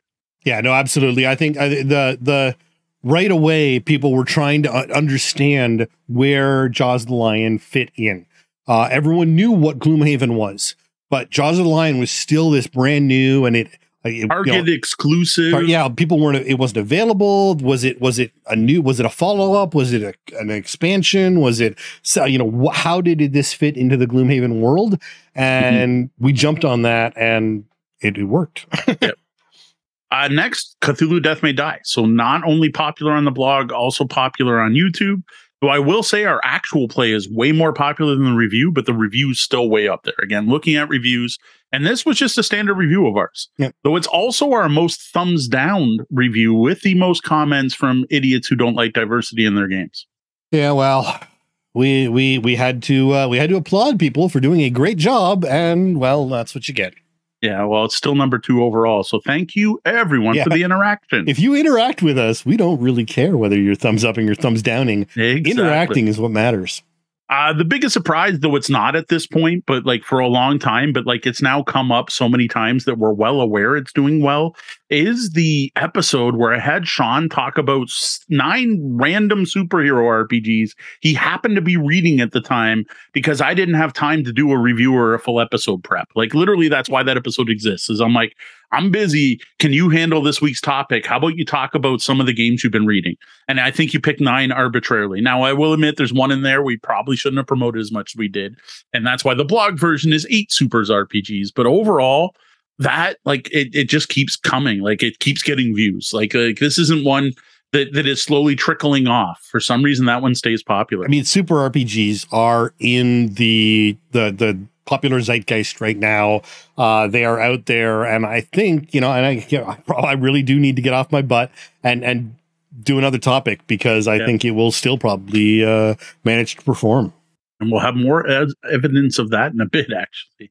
Uh, fourth, fourth most popular review. This one surprised me. I had no clue this was even doing well. Terraforming Mars on Steam. I like. I vaguely remember reviewing that. Like, like. Yeah. It, it, it wasn't memorable. Uh, I remember we didn't really most like of our, it. I mean, we, we yeah, we, we most of well, that was it. Most of our review was complaining about the interface and how I'd rather play in person, yeah. which still stands. They haven't fixed any of yeah, that. It, take, it takes it's, forever to play a game online.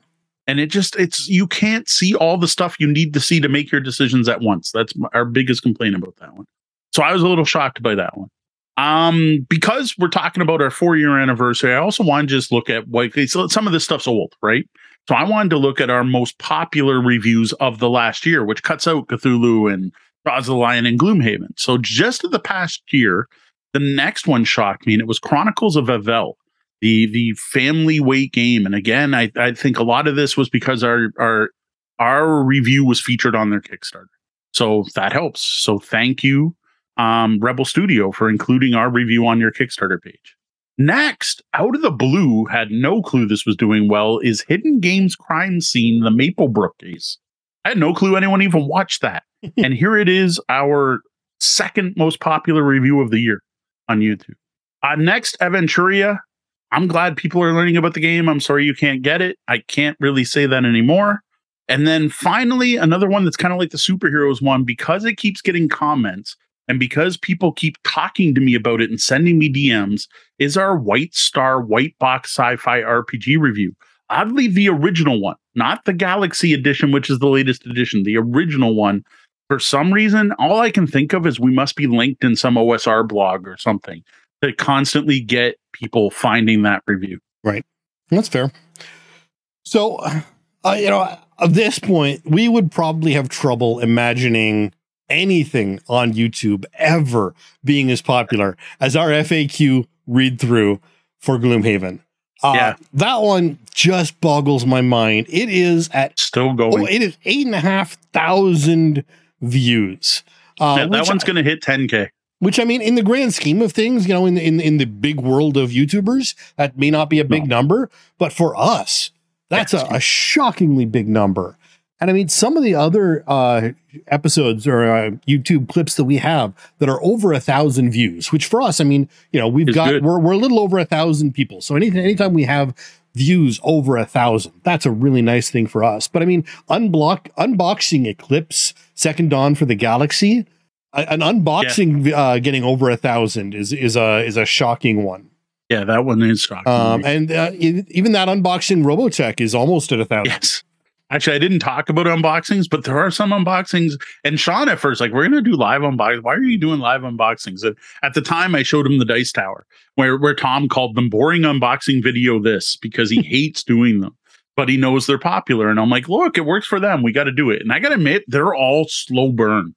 They look like they're doing terrible. Right. And then I go back and look and go, whoa, seven hundred views on this unboxing? What the heck? Well, and then we've also we're also able to double down with our with the the the wonders that is the Amazon uh, program that allows us to uh, make to use share. of unboxing yeah. videos on that platform as well. So though those don't count for YouTube views, no, they do. They not. are they, they are, are hosted separate. at Amazon. Yeah, they are. A I wish they were just links to YouTube, but another big push for that too is I do put up. Um, I'm behind on it, but I put up all our unboxings also on Board Game Geek, and I think that's where a lot of the YouTube views get happen. Right. As people are watching them over on Board Game Geek, which is awesome. Yep. Though I got to say, I, we never did. We weren't able to strike lightning again with the Gloomhaven F A Q. We thought it was me and Sean talking F A Q and deep diving a game, but we tried it with Terraforming Mars and yep. just no. I it, mean, like it Gloom, did okay it, it, if I remember. Gloomhaven, Gloomhaven is its own yeah. thing, I think. Like honestly, for, for our our brand, I should have backed Frosthaven just so we could have content about it. Fair. All right. Um, next logical question. We're talking about best performing reviews. Do we have any personal favorite reviews? Now, I thought about doing uh, a top four here, but I decided to just pull one.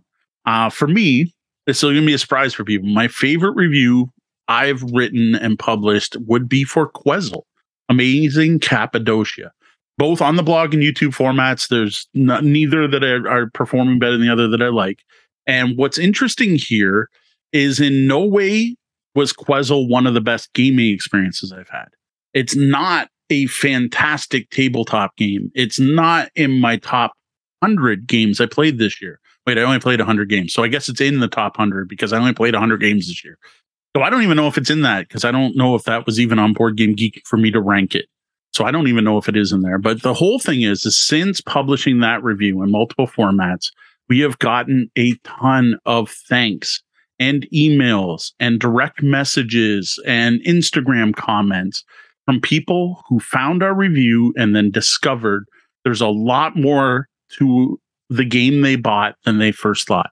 People who thought they were done and put the game back on the shelf or mounted it on a wall or whatever they did with it and found out that there was more there. This review has helped a number of people enjoy a game they own even more and has led to a number of people to complete a puzzle they might not have ever figured out on their own. We had one of these just last week where they specifically thanked me for the pauses we put in, where we said, go do this and pause.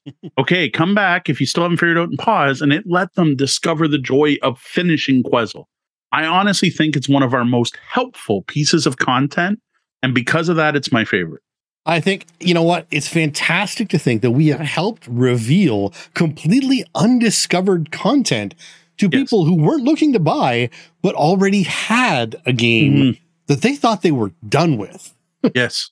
Uh, I, I, for me, I mean, realistically, I don't really do it. You know, I'm I'm, I'm here for the uh, on the on the backside of of reviews to to be the pretty face. But I have to say, I did really enjoy the Marvel R P G back and forth mm-hmm. we did in that format, and and it's it's interesting that it has turned out to uh, to have some legs to it, and. Uh, you know, maybe be worth continuing on with.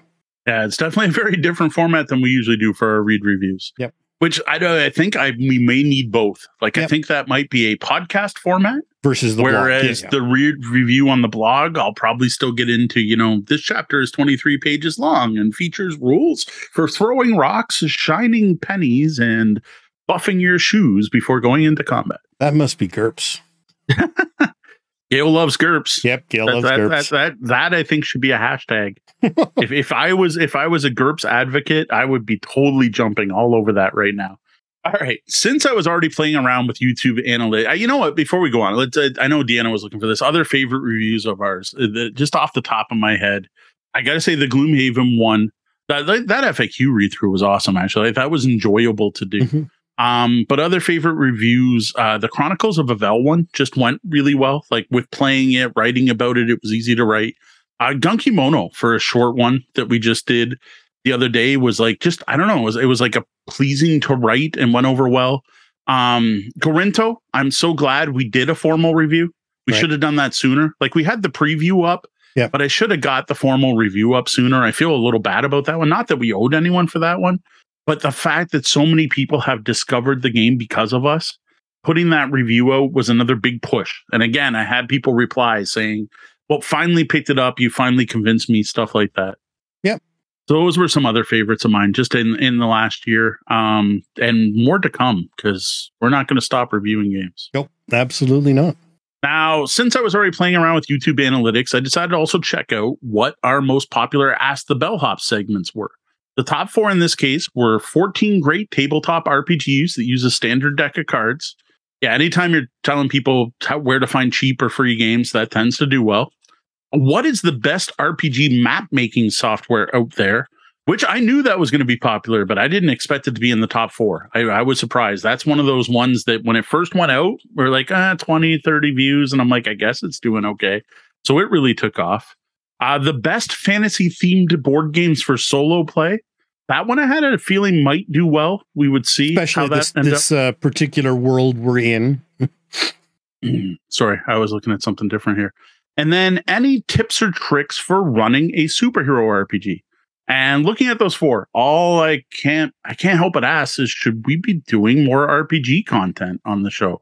Like, seriously, three out of four of our most popular videos this year were completely about role-playing games. And then the third was about fantasy-themed board games, basically with R P G elements. It was basically solo R P Gs, even though it's technically not role-playing games. Most of the games we talked about there, like Gloomhaven and Mage Knight, you could basically say are role-playing games. Yeah, so the question becomes... Um, why are they doing well? Is it because uh, it's it's the craved thing? Is it is it there are more R P G? Is it numbers? Like, are there just more R P G players searching than there are board gamers searching out there? Like, uh, are board gamers mm-hmm. spending more time playing their board games and not searching on YouTube uh, and finding our content? Uh, you know, I suspect that if you if you did a full pool, there are more R P G players than board gamers. Uh, you know, hobby hobby board gamers. See, I'm surprised by that. I think there are more board gamers out there than R P G players. But with D and D blowing up the last few years, I don't know. Yeah. And I, I mean, it also sort of depends, you know, if you consider Magic a board game and Magic players board gamers in hobby well, gamers. And Pokemon. And, and, and, you know, that, that that can certainly skew your numbers. But if if we're, you know, in a large portion of the time, I think... you know, a Magic player is more likely to be a D and D-er who plays Magic uh, than a board gamer, uh, you know, than a board gamer as, as a Magic player. Right. Yeah, I think so, most Magic players are like, I'm a card player. But right. I tend to think of card games as as mostly, um, mostly part of board gaming. Like, I don't, I don't think they, we, we lump them in, but I think they tend to think of themselves yes. as separate. Yeah. So, C C G players specifically, yes. Yeah, no, absolutely.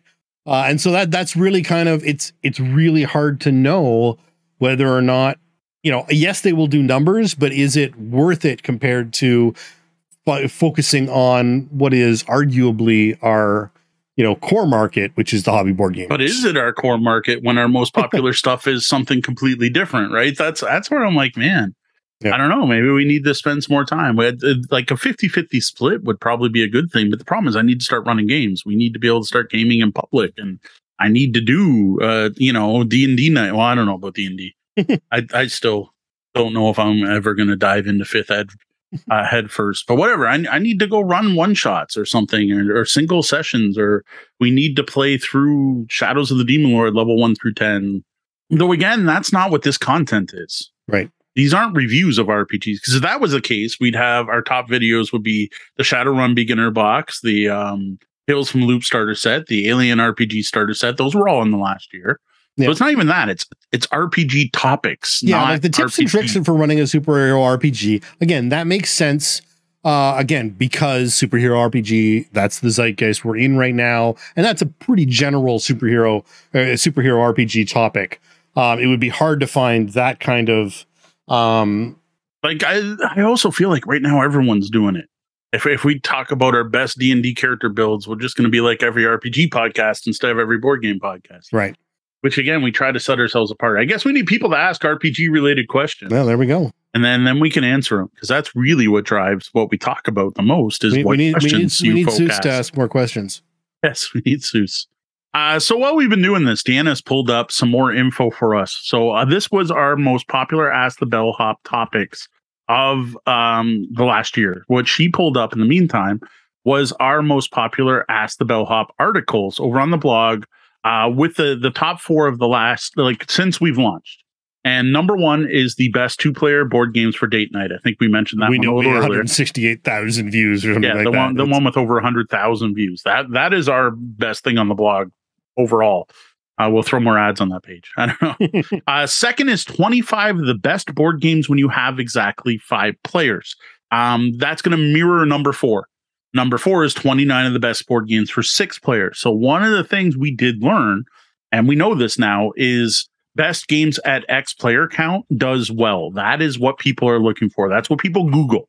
These are almost all popular due to Google organic search. This isn't, you know, someone linked us on Board Game Geek, someone linked us on Reddit. This is people search this stuff, find our page, and hang around and check it out.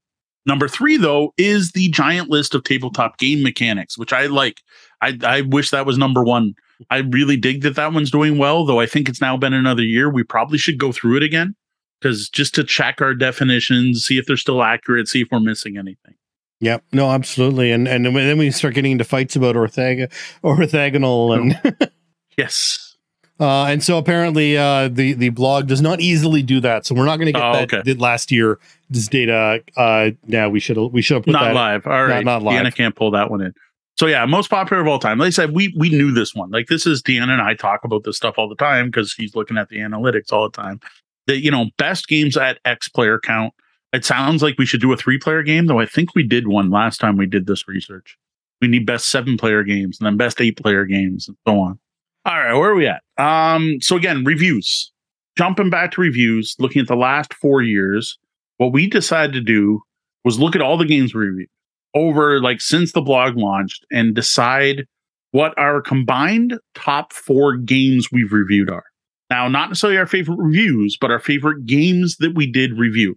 And note, there's a lot of games we love that we haven't done reviews of because, like, I owned them long before I launched Tabletop Bellhop, or we picked up a copy and I didn't have an obligation, so I just never sat down and wrote a review, or I haven't played them five times yet.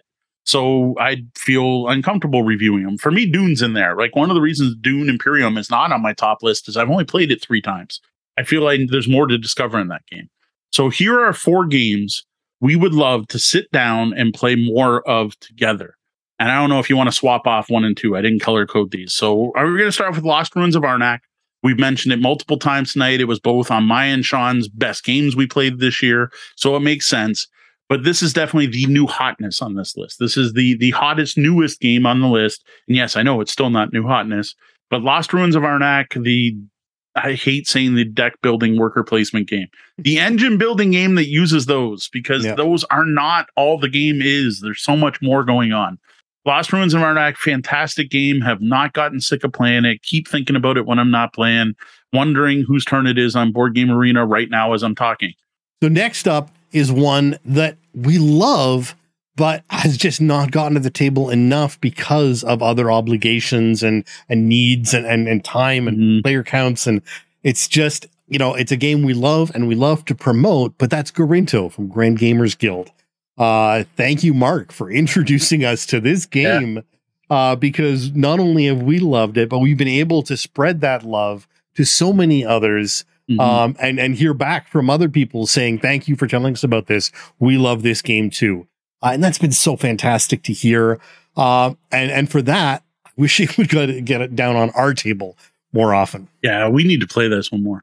And I will say we've got something to announce for that one, but I'm not allowed to spill the beans on that. But Gorinto is not a dead game in any way, shape, or form. All I will say.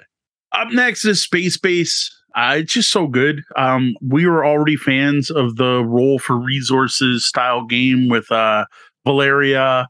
Also kind of tried out Machikoro. There's other games that use this, but honestly, I used to always say that I think Valeria is better, but I'm not playing it as much. When sitting down to play and going, what do you want to play the night? The game we grab is Space Base, not Valeria Card Kingdoms.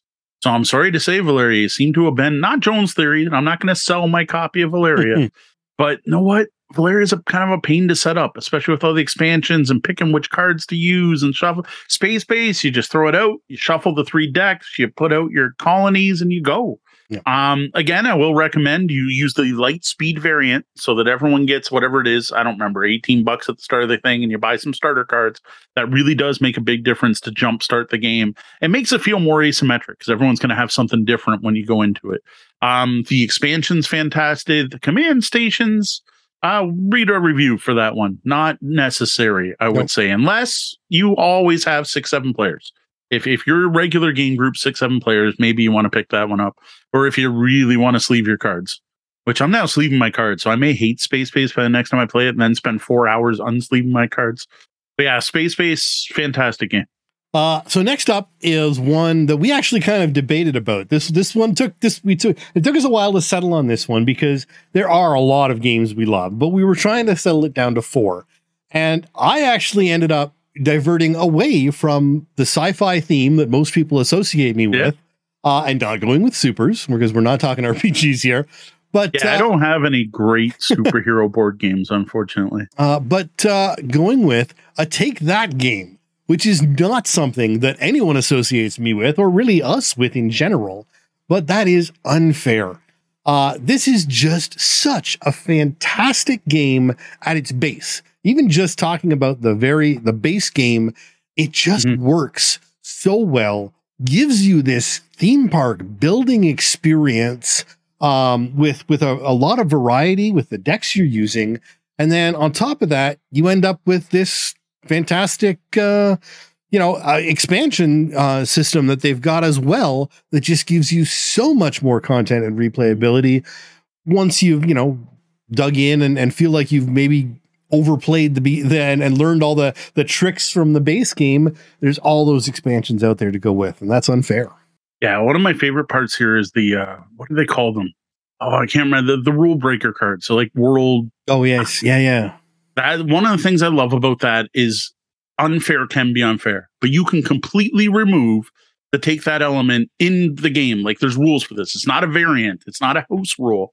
There's one of those, I can't remember what they're called, yeah. world effect cards. That but just they basically makes the game built more fair. In house rules that players might end up coming up with, but they've yes. built those into the game. And the game's designed around it, so it's still balanced. Yeah. That's the impressive part. There's also the shorter game. So if you don't have a lot of time, there's a way to play a shorter version of the game. There's a way to play versus kids. There's even a super quick version for playing with kids where you just quickly build, excuse me, quickly build as much as you can, and it's just the stars that matter.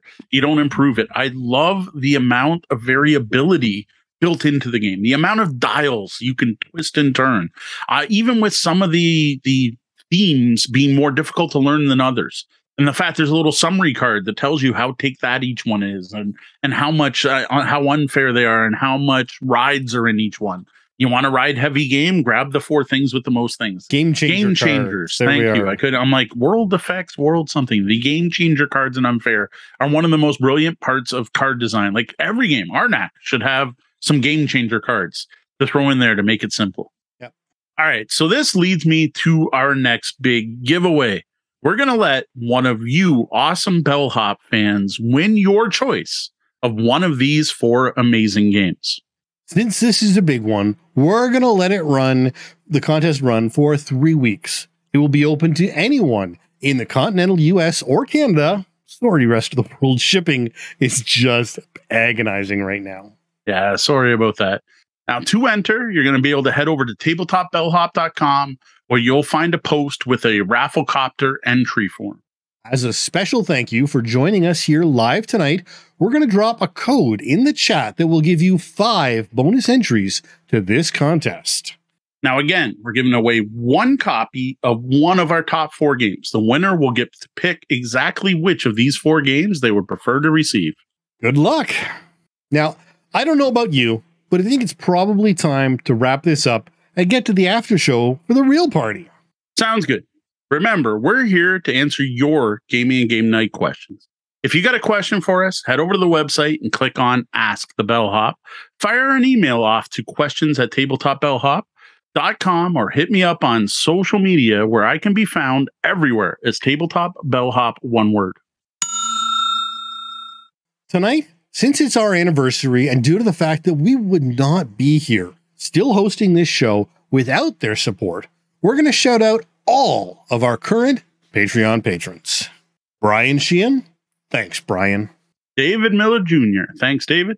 Brian Kurtz, our very first patron. Thank you for believing in us right from the start. And sticking around. Jeff and Sheila Seuss, I hope parenthood has been treating you well so far. Kevin Reno. Thanks, Tech. Sorry you couldn't hang around all the way through. Hey, we can't let Tech win everything.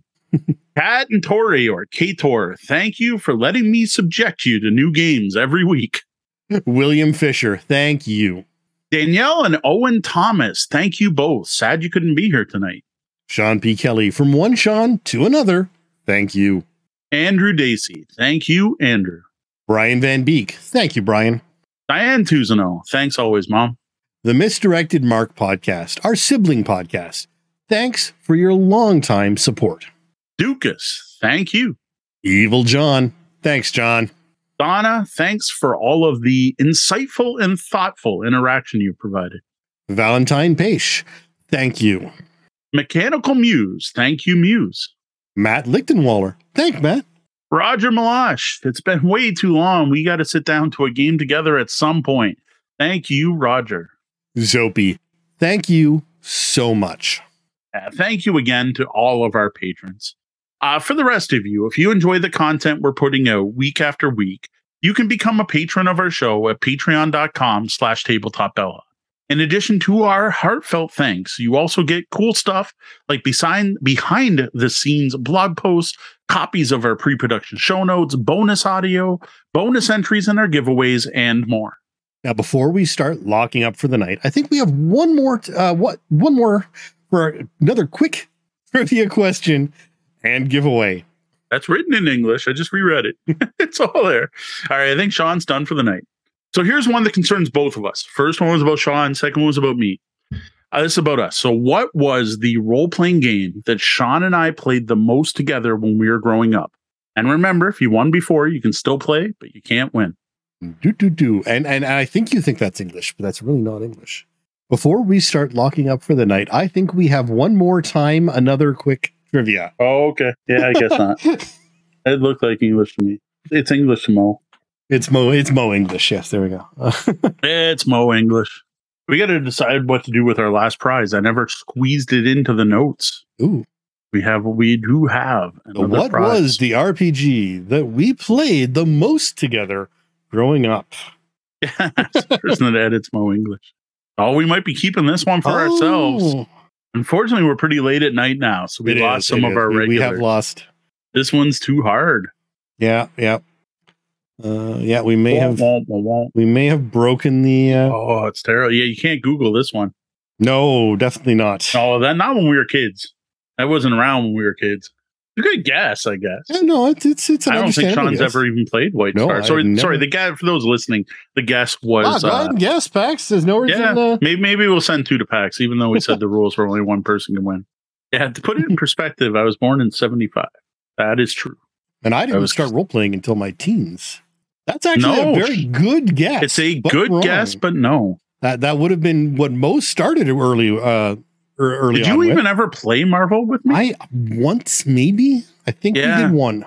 Like, I know that's what we told your parents you were playing well, yeah. for a while, but it was yes. not what we actually played. Yes, ladies and gentlemen, the Satanic Panic was real. Our parents it was not f- invented by Stranger Things. Parents had that were conversation freaked too much. out about the concept of people playing. Uh, no, it's not even a super. Actually, R P G. It's not. It is not no. a superhero R P G. Most definitely not. It's kind of the exact opposite. Yep. If any R P G older, I guess I was just saying they managed to find Windsor Gaming Resource. Yeah, no, uh, yeah, but you can Google that one. I don't think That's you true. can Google this one. No, you can't Google this one. So, do we have another question we want to ask to give people? Do you, um, can you think of anything? Oh, geez. Or do we um, just want to end it? We can just end it. Um, yeah, I don't know. I, I can't. Nothing off the top of my head. Um, Ron talks tabletop. Ron talks tabletop gets it. First time chat. Good time to speak up. Boom. Go.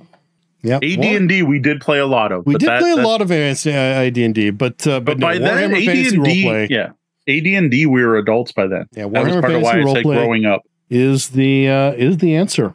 Thank you for taking part. Ron talks tabletop. Expect a D M from Deanna and She Games in our chat room. Our awesome moderator and my editor who makes me sound less dumb. Well, that was the double bell. That means our shift's coming to a close and the real party can get started. Though the doors to the lobby are closed, you can always find us at tabletop bellhop dot com, all over the web as Tabletop Bellhop, one word, and on your podcatcher of choice under Tabletop Bellhop Gaming Podcast. Thank you to everyone who joined us here live tonight. While that wraps up the time we have for the show tonight, I invite all of you to stick around, grab a drink, and join us for the after party in the penthouse suite. For those of you who can't join us For the Tabletop Bellhop Gaming Podcast, I'm Sean. And I'm Mo. Thank you. And game, game on. on. Find full reviews, show notes, and more at tabletop bellhop dot com. Graphic design by Brian Weiss at R P G and Co. Music is Nimbus by Eveningland. The podcast is released under a Creative Commons Attribution license.